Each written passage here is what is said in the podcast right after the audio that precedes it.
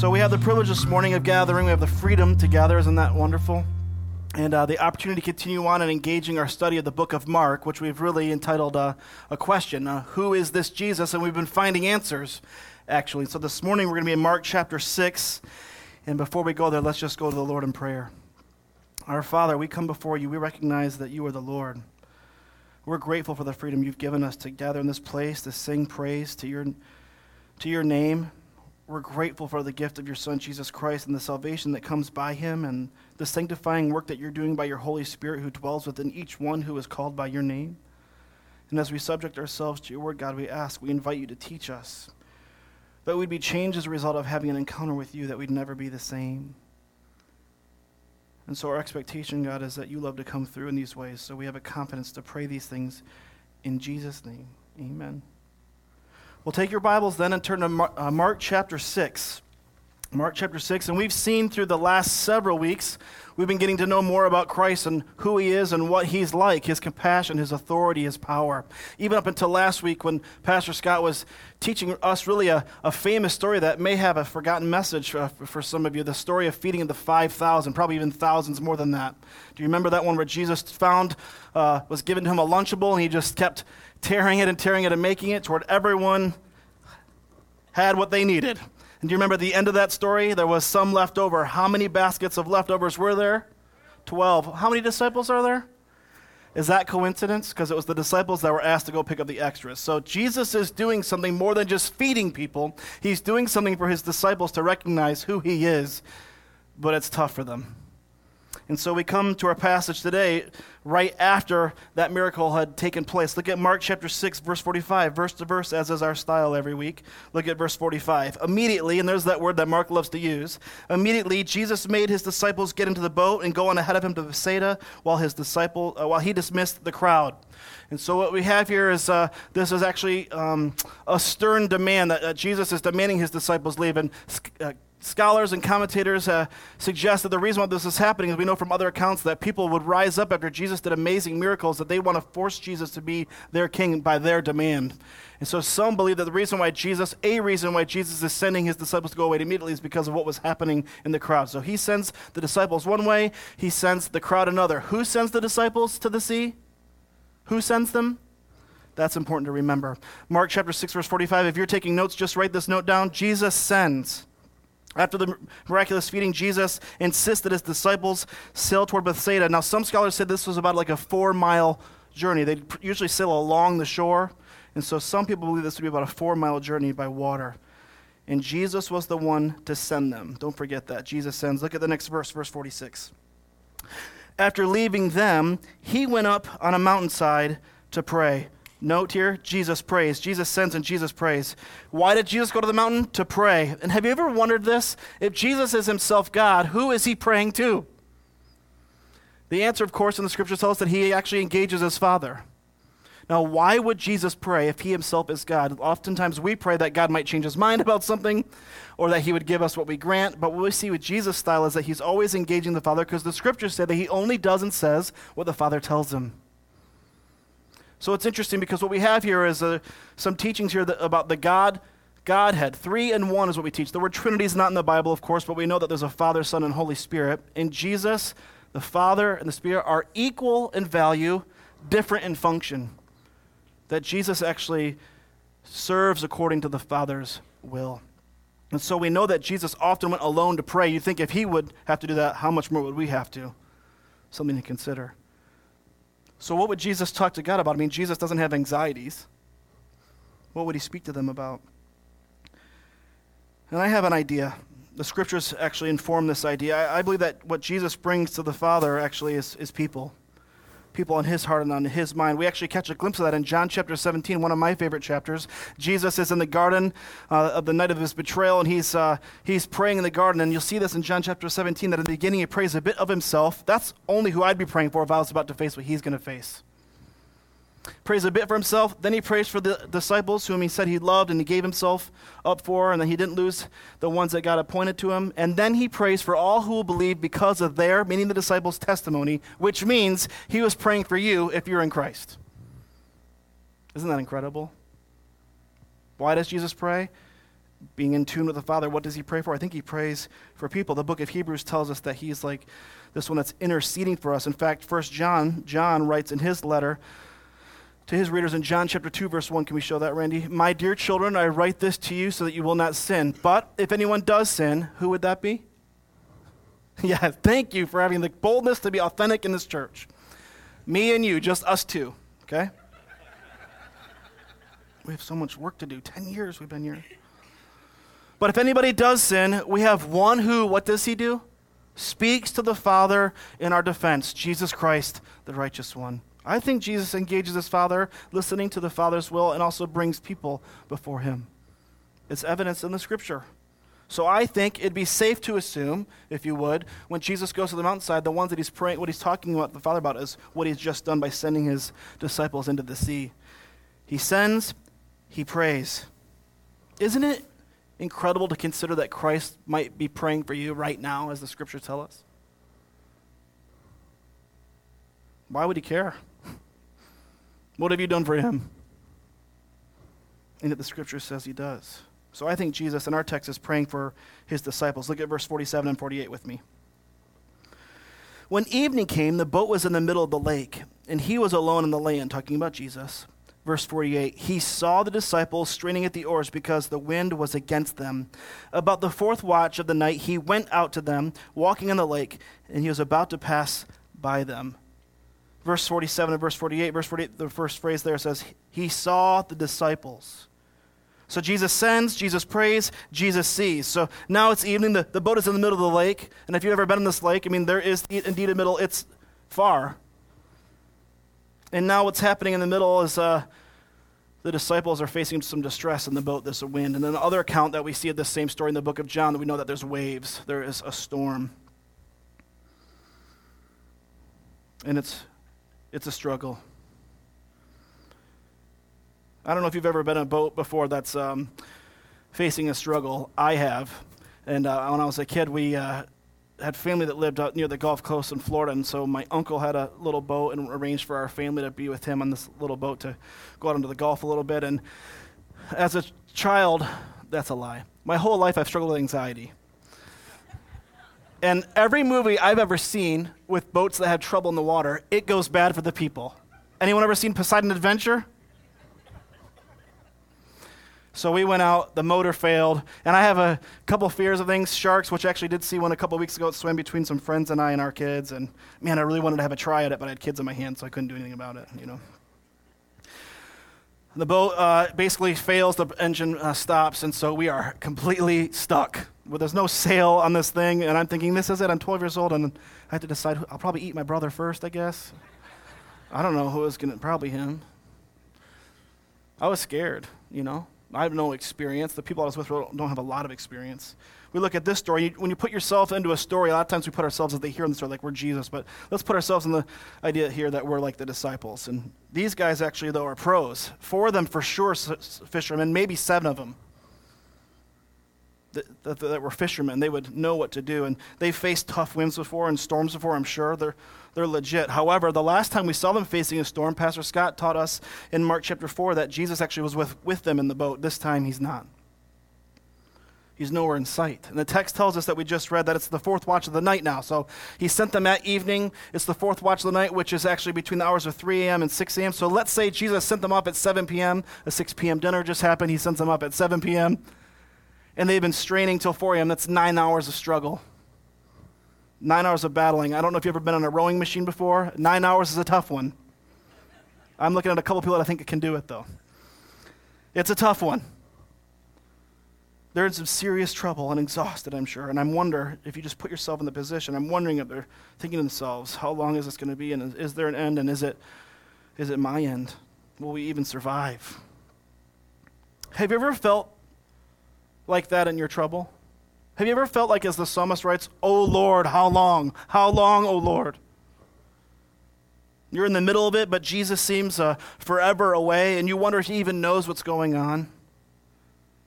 Job loss. I mean, I've had friends that have had, had no work for two years. And they're struggling, and they want to do what God initiates for them to do, to take initiative to provide for the family, and they can't like find it. They do anything, and they can't find it, and they're praying, "Where's God?" marriage trouble, a miscarriage, a falling out with a friend, a, an adult child that's just gone wayward, and you train them up in the way they should go, and the Bible says when they grow old, they won't depart from it, but it sure seems like they departed. Have you ever had that wonder? For them, it's nine hours. For you, maybe it's been 10 years. I don't know. Where's Jesus? Does he care? Aren't these real questions? The text says, verse 48, he saw them. So Jesus sends, Jesus prays, Jesus sees. He, he saw them. Now, how did he see them in the dark and if they're in the middle of the lake? Incredible, isn't it, to consider? He saw them straining at the oars, fighting their battle. And the scriptures are clear all throughout the Bible that God sees people in their distress. He sees them. A sparrow falls to the ground and God knows it. What do we give a rip about sparrows? The scriptures tell us in Psalm 139 that God's seeing, He's engaged with what's happening as the child's being formed in the womb. He sees, He knows. He sees the hurt and pain and struggle you're carrying inside you right now when you walked in today. He knows. He sees it. Amazing. Here's a note to consider. Consider this, meditate on this idea. Just because you can't see Jesus doesn't mean that Jesus can't see you. Okay? Just because you can't see Jesus doesn't mean that Jesus can't see you. And in our text, Jesus is seeing them in the dark, in the middle of the lake, struggling mightily. So Jesus doesn't just pray, doesn't just see what's going on, though. There's more. Look at verse 48 again. He saw the disciples straining at the oars because the wind was against them. And about the fourth watch of the night, he went out to them, walking by the lake. He was about to pass by them, but when they had seen him walking in the lake, they thought he was a ghost, and they cried out. Verse 48 and 49 shows us that Jesus arrives, or he went to them. Jesus arrives. Jesus waited until early morning. He saw them the whole time, and he waited. And the disciples were facing trouble for this whole time, and yet he waited. It reminds me of the story that we were reminded of a few weeks ago. Do you know the story of Jesus' friends Mary, Martha, and their brother Lazarus? Jesus was tight with them, and Lazarus had fallen sick. News got word to Jesus about that, that actually he was basically sick unto death, and actually he didn't run to them. He according to the feelings of Mary Martha, he, he let Lazarus die, and he died. Then he comes to them, and something amazing happens. He brings Lazarus to life. And we see here that Jesus sends these guys into the very trouble they're facing, and yet he allows them to do it. He's the one that sends them to it, and he prays to them, and he sees them, and now he's going to arrive. But he waited. See, the truth is that Jesus doesn't always run to prevent every trial. Okay? So you don't have to be disheartened when he's not showing up at, on your time frame. But over and over again, he demonstrates that his disciples and disciples who will ever come after these ones in the text, which would mean you and I if you are inclined, he demonstrates to his disciples his character through trials. That's what's happening. That's what he's inviting them to experience here in a second. And then in turn, his character is cultivated in the lives of his followers in the process. I'll say that again. In turn, in the midst of a trial for a Christian, his character is cultivated in your, in your life. Think about this. Um, one of God's characteristics is patience. Does patience come in a time of when things are awesome for you? Or when a time when it's to be practiced? Anyone have a toddler? Anybody ever have to go to the DMV? Hmm, that hit closer to home. Okay, let me pick another one. Love. Love is a choice to yield to another's best interest. Love like this, loving like Christ, usually doesn't come upon us when things are awesome. They come upon us when we're tempted to not love as Christ. Trouble usually has a privilege of producing character. And that's what Jesus is allowing these guys to experience here. A note to write down Trials and troubles are opportunity whereby he cultivates our faith. Faith is usually cultivated in trouble, not when things are awesome, and his character in us. The scriptures say that he uh, went out to them and that he was about to pass by them. Did you catch that? Or your translation might say he intended to pass by them, but they saw him. Now, that translation's difficult. Many scholars debate. This is a tough passage to interpret, actually. Scholars debate about what the meaning of this is because it comes off, doesn't it, as if Jesus was actually now walking up to them and wanting to sneak by, and then they say, Oh, Jesus! Oh, man. He intended, but then they, they caught him. Mm-mm. I don't think it's like that. I think a good interpretation is this, okay? He desired to come alongside them. Some would even go as far as to lead them. Matthew Henry, a famous uh, scholar, thought his, his notion was that he had to go out there so they would call on him. But they don't call on him on a text. He's going to talk to them. He's arriving to them. It reminds me uh, in his desire to come alongside them, it's so that they can see who he is. And it reminds me that we see uh, in the Old Testament when God is having an encounter with, or Moses is having an encounter with God, and Moses asks to see God's glory, and God says, Well, you can't like see my face because you'll die. so I'll put you in the cleft of a rock, I'll put my hand above you, and then when I walk by, I'll pull my hand where you can see my back. That's what's happening here. He's coming alongside them that they might see him and know him for who he really is. It's the same verb. The word pass there is the same, Old Testament, New Testament. And one of Mark's key themes in his writing is showing Jesus' di- divinity to his readers. He's answering the question that we're seeking an answer to who is this Jesus? So I believe what the author is intending and what Christ is intending is for his disciples' hearts to open up to the understanding of who Jesus really is. He is revealing himself again to them. Jesus went to them, the text says, actually walking on the sea. Now, we sang a song earlier that he parts the seas that we might walk on dry land, but in this, Jesus walks on the very thing that's testing their faith. He's walking on the thing that's causing the trouble. He's skilled enough, capable enough, God enough to walk right on top of their trouble. It's no problem for him. His pathway was the very object that was stretching their faith. He'll walk right on top of it. And I believe he knew exactly where they were the whole time, and they were never out of his sight. That's what I believe. A principle here to write down we will never find ourselves anywhere the Lord cannot find us. Think about the best hiding spot you ever had as a kid. My younger brother used to hide like in the dryer. I used to, when I was light enough, used to hide like in upper cabinets. It's kind of weird. There's nowhere we can hide. In fact, the Lord is our hiding place, the scriptures tell us. He's the safest place to hide. He is our refuge, an ever present help in a time of trouble. He can walk upon the very thing that we fear most then and show up in the midst of it. Nothing can stop him from being there in our time of greatest need. Your job loss, cancer comes back again. You thought it had, you had a beat and it comes back again. He can walk right on top of that and do an amazing work in your life. If he wants to heal you, he's capable. He can work those cells away. But if he wants to cultivate his character in you through cancer so that others might believe that the Father sent the Son unto his glory, he can do that. He's capable, skilled enough, strong enough. Another note then. Just because you can't break through a bad situation on your own doesn't mean that Jesus can't break through it to get to you. Just because you can't break through a bad situation on your own doesn't mean that Jesus can't break through it to get to you. This is the point of CR, Celebrate Recovery. It's a ministry that we offer. It actually should be called Celebrate Freedom. And it's for people that have ever been hurt by someone. So that's everyone. Whoever have habits in their life, habits of thinking or doing as a result of that hurt, everyone, and have hang-ups with other people.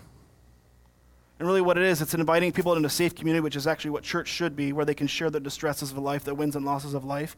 And they're working through the Beatitudes, Christ teaching on what kingdom living looks like.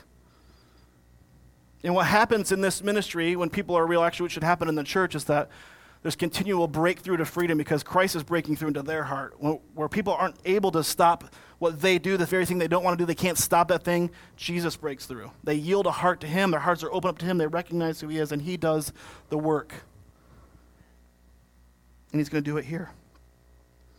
But did the disciples get it? Look at verse 49. Let's see if the disciples see what's happening here, that God Himself is coming to them verse 49.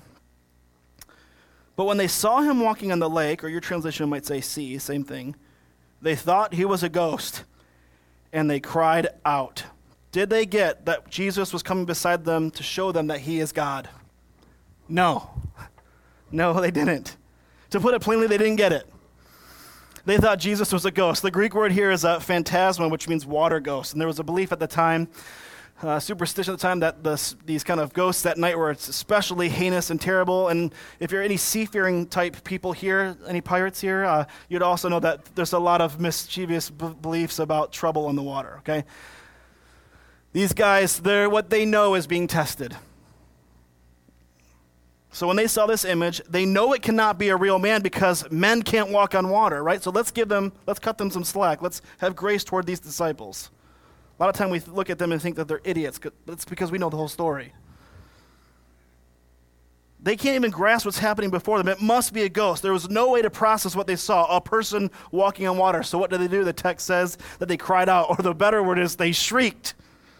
Now, I was going to improv some of that for you today, but I don't want to push the limits on our sound system.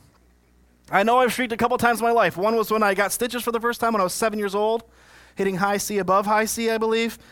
And then one time I bought a six foot six cardboard cutout of Michael Jordan and put it in our living room, but I forgot I was there. When I came home one day, I was by myself. We had a huge farmhouse at this church owned the farmhouse, and we lived in there. And I saw it in the dark, and I freaked out. mm-hmm.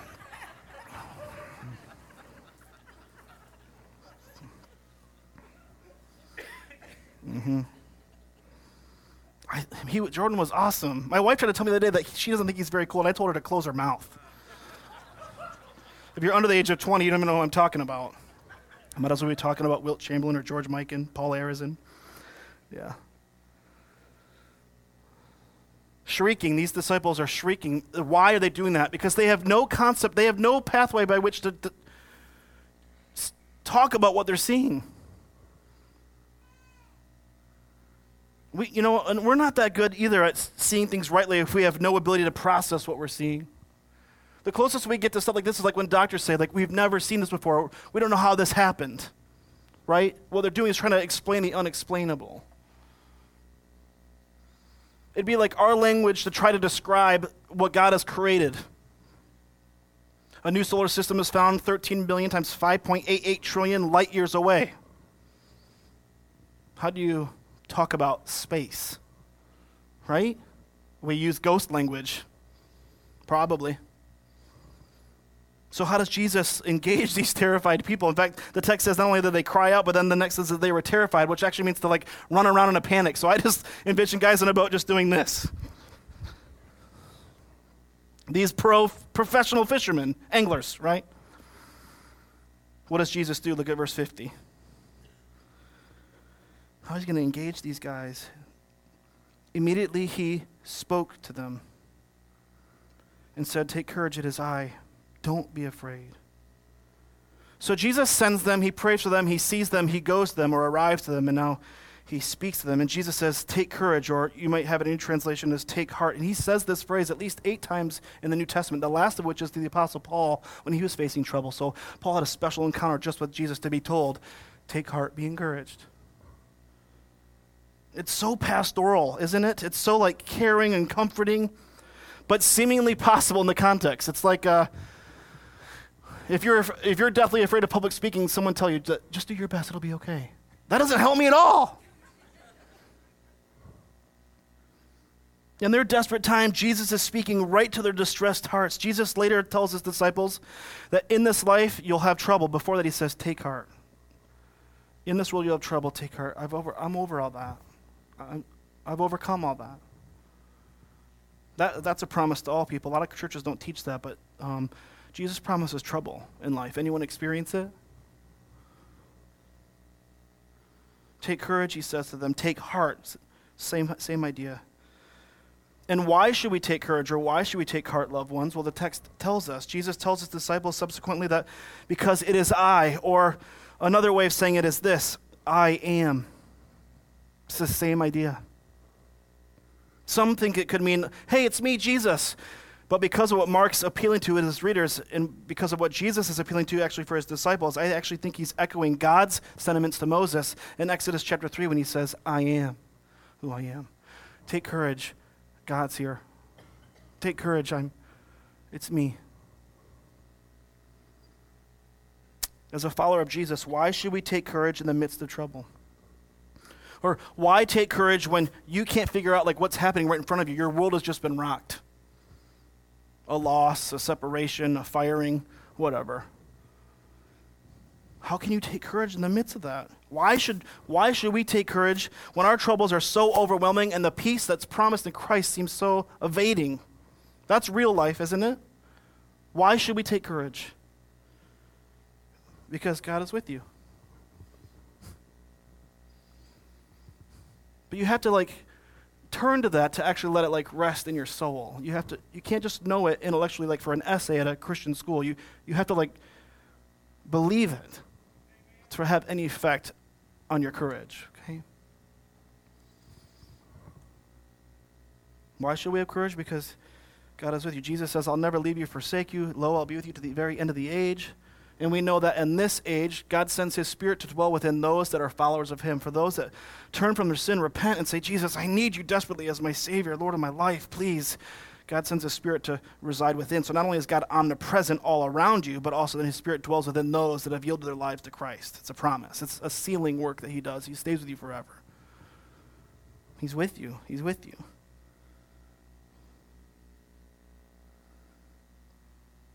So, the very presence of God is what gives us courage to face any trial.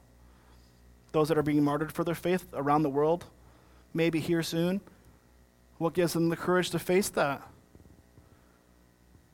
The presence of God, and also the presence of God in the other brothers and sisters around them, usually. We see that in Scripture. Then Jesus says something else to them. Look at your text again. Take courage. I am, or it is I. And then what does he say next, loved ones? Don't be afraid. This is a command given by God over a hundred times, Genesis to Revelation. Now, why would God have to command the same thing over and over again? Does anybody get exasperated with their children having to say the same thing twice? He says it over a hundred times. One person counted 135. Why would he have to do that? The answer is because we're afraid. because we get afraid, don't we?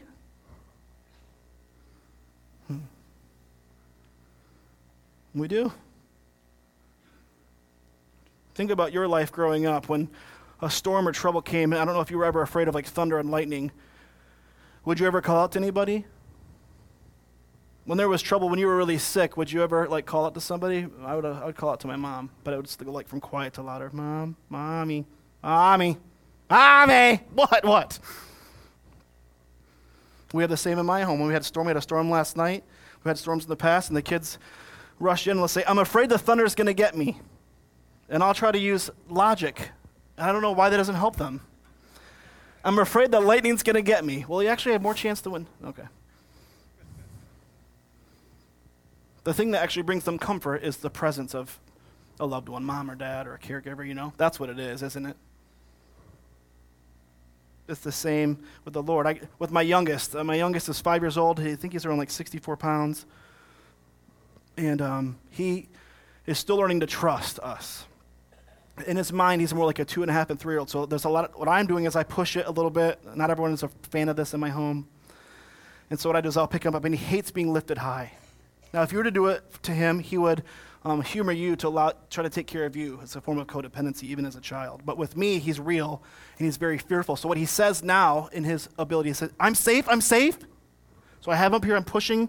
I'm the one that's in control. I have him, I've put him up, I've sent him up. And he says, Am I safe? Am I safe? And I just use my voice. You're safe. You're safe. But here's a big difference of many between me as a father and the Lord. Is I can't calm a storm. I can't step out on top of the trouble. I can't walk on the very thing that would cause distress for my children. I can't heal brokenness. I can't torque a heart. I can't redeem. But Jesus can do it all. He can calm the actual physical storm on the sea and the troubled soul with his presence. And he says, Don't, don't be afraid. See, what's happening here for the disciples is another opportunity to recognize Jesus for who he really is and what his presence means for those who know him. For those who are in a relationship with Him, there's always the promise of His presence. Whenever we face fears and troubles, the storms of life, I am with you, I am with you. So if you belong to Christ, which is a relationship, a decision that you make to enter in with Him because of what He's done for you and because of His great love and by His grace, if you belong to Christ, you never need to fear, no matter how terrifying the circumstances. Let's ask the the Bible study questions again. Who sent the disciples into the boat into the sea? Answer Jesus. Jesus sent them out, and then they obeyed. So here's another principle. If you are in the place of obedience, and they are, weren't they? then you have nothing to fear. Not because you'll always get what you want in the end, but because you'll have whom you need in Jesus. Okay? So it's not a promise that there is a promise of trouble, and then there's a promise that you'll have him. Even if he sent you into obedience, you obeyed him into a place of trouble where your life was taken from you, you don't even have to fear death because that just ushers you into the kingdom. Hmm.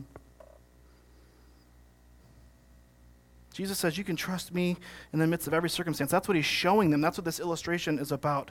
But have you ever thought to yourself, Well, if I could just see Jesus, if I could just hear Jesus like they did, then I would never be afraid again? If Jesus was just speaking, then, then I'd be okay. Let me share this with you. Write this down and think about it this week. Just because you can't hear the audible voice of Jesus does not mean that Jesus doesn't speak or hasn't spoken. Now, his word is, is complete, and his spirit, when he speaks and convicts, he always affirms what the scriptures are already saying. See, many of the words that are spoken to disciples are actually true for all disciples who ever follow these 12, after these 12s. But for them to actually be a comfort to you, for Christ's words to be a comfort to you, you'd actually have to know them. And this is why you probably have like friends or family that encourage you to get into God's word for yourself. It's like to your benefit. Reading Bible reading isn't for, like God needs it, it's for you to get to know Him and then know who you are in light of Him and who you're not in light of Him. Hmm? So his, he is speaking. He speaks through his word. He speaks through the power of his Holy Spirit by conviction and edification and truths of what Scripture said, what Jesus has said. He is the word himself. But to be a comfort to you, you'd have to know them. You have to believe in them and then seek to live by them. But Jesus doesn't just pray, see, arrive, and speak to them. You know? Look what he does next, verse 51. Then he climbed into the boat with them, and the wind died down, and they were completely amazed. For they had not understood about the loaves, their hearts were hardened. So, what does Jesus do next? He sends them, he prays for them, he sees them, he arrives, he speaks, and now he joins them. Jesus joins and saves them. He got into the boat with them and joins them in the trouble. And what does the text say? At that point, the wind stopped. Now, in the book of John, I believe the account says this, and they arrived immediately to the shore. But the wind stops. What does the text say that Jesus said to the wind? Say it. Nothing. We've seen it before that he says something to the wind. This time he steps in the boat and it's like he's in charge. He doesn't have to say a thing. He's in charge of the storm. Illustration over wind. You may, be, you may go back for a lunch break. Disciples, have you learned anything yet? he just steps right into the situation that they're in and it just dissipates by his command. Of thought, I don't know. He doesn't say it.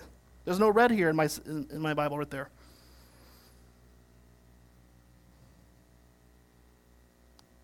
Proof that Jesus, there, there's no storms in life that Jesus can't, that cannot calm with his, with his presence. Look again at well, all that Jesus has done. Think about it. Write it down. He prays, he sees, he arrives, he speaks, he joins, he saves. Oh, man. Do you know what this reminds me of? It reminds me of it's just another example of how Jesus himself is God and he's consistently the same yesterday, today, forever. Look back long ago at Exodus chapter 3 as God is speaking to Moses about what he's going to do with his people. Now, mind you, when God's engaging Moses here in Exodus chapter 3, his people have been in slavery for hundreds of years. And in our text, the disciples have been in trouble maybe for nine hours. Is God just, though? Look at Ex- Exodus with me. This is the Lord. This is where we get the name of God that we sang this morning, Yahweh. The Lord said, I have indeed seen the misery of my people in Egypt. I have heard them crying out because of their slave drivers, and I am concerned about their suffering. So I have come down to rescue them from the hand of the Egyptians and to bring them up out of the land into a, into a good and spacious land, a land flowing with milk and honey, in the home of the Canaanites, Hittites, Amorites, Perizzites, Hivites, and Jebusites.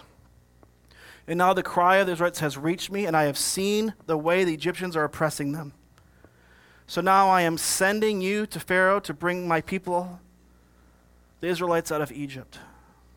But Moses said to God, Who am I that I should go to Pharaoh and bring the Israelites out of Egypt? I've got nothing to offer.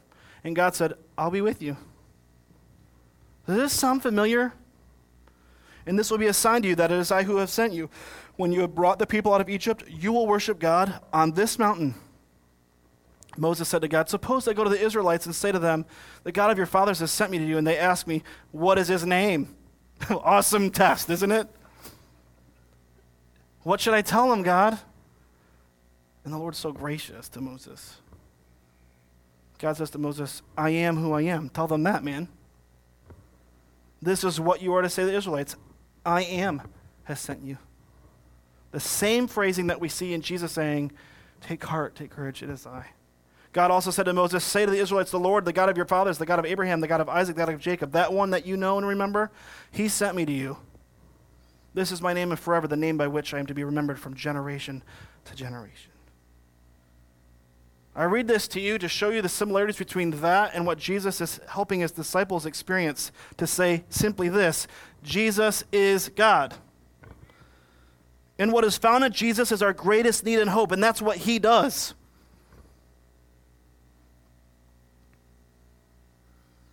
In Jesus is found salvation, hope, eternal peace, and more. That's what he's offering to those that want to engage in a relationship with him. So, how do the disciples respond to Jesus? What does our text say? The text says this The disciples were amazed. And why were they amazed again then? Answer because they didn't understand the implications of what's been going on the first day they met him till yesterday when he fed these thousands of people. They just they can't they can't understand it. They can't put a belief yet to what they're seeing when someone provides a all you can eat seafood buffet and then walks on the water. And when we look at them, we think about them, we think, man, these guys are idiots. But we're, we're just like them. In fact, we are on the other side of Christ's death, burial, resurrection, ascension, and the completed scriptures. And yet we we're afraid, and we struggle with courage, and we struggle for taking God at His word. And why does that happen? The text tells us. Did you catch it? Why didn't they understand what happened with the fish and loaves? And why do we still tr- tr- have trouble? Answer their hearts were hard. It means they can't put together what Christ does and who Christ is yet. They don't have quite an answer yet to the question who is this Jesus? They couldn't make the connection between his doing and his, his identity. And what Jesus is teaching them again is this is if you have me, you have all you need.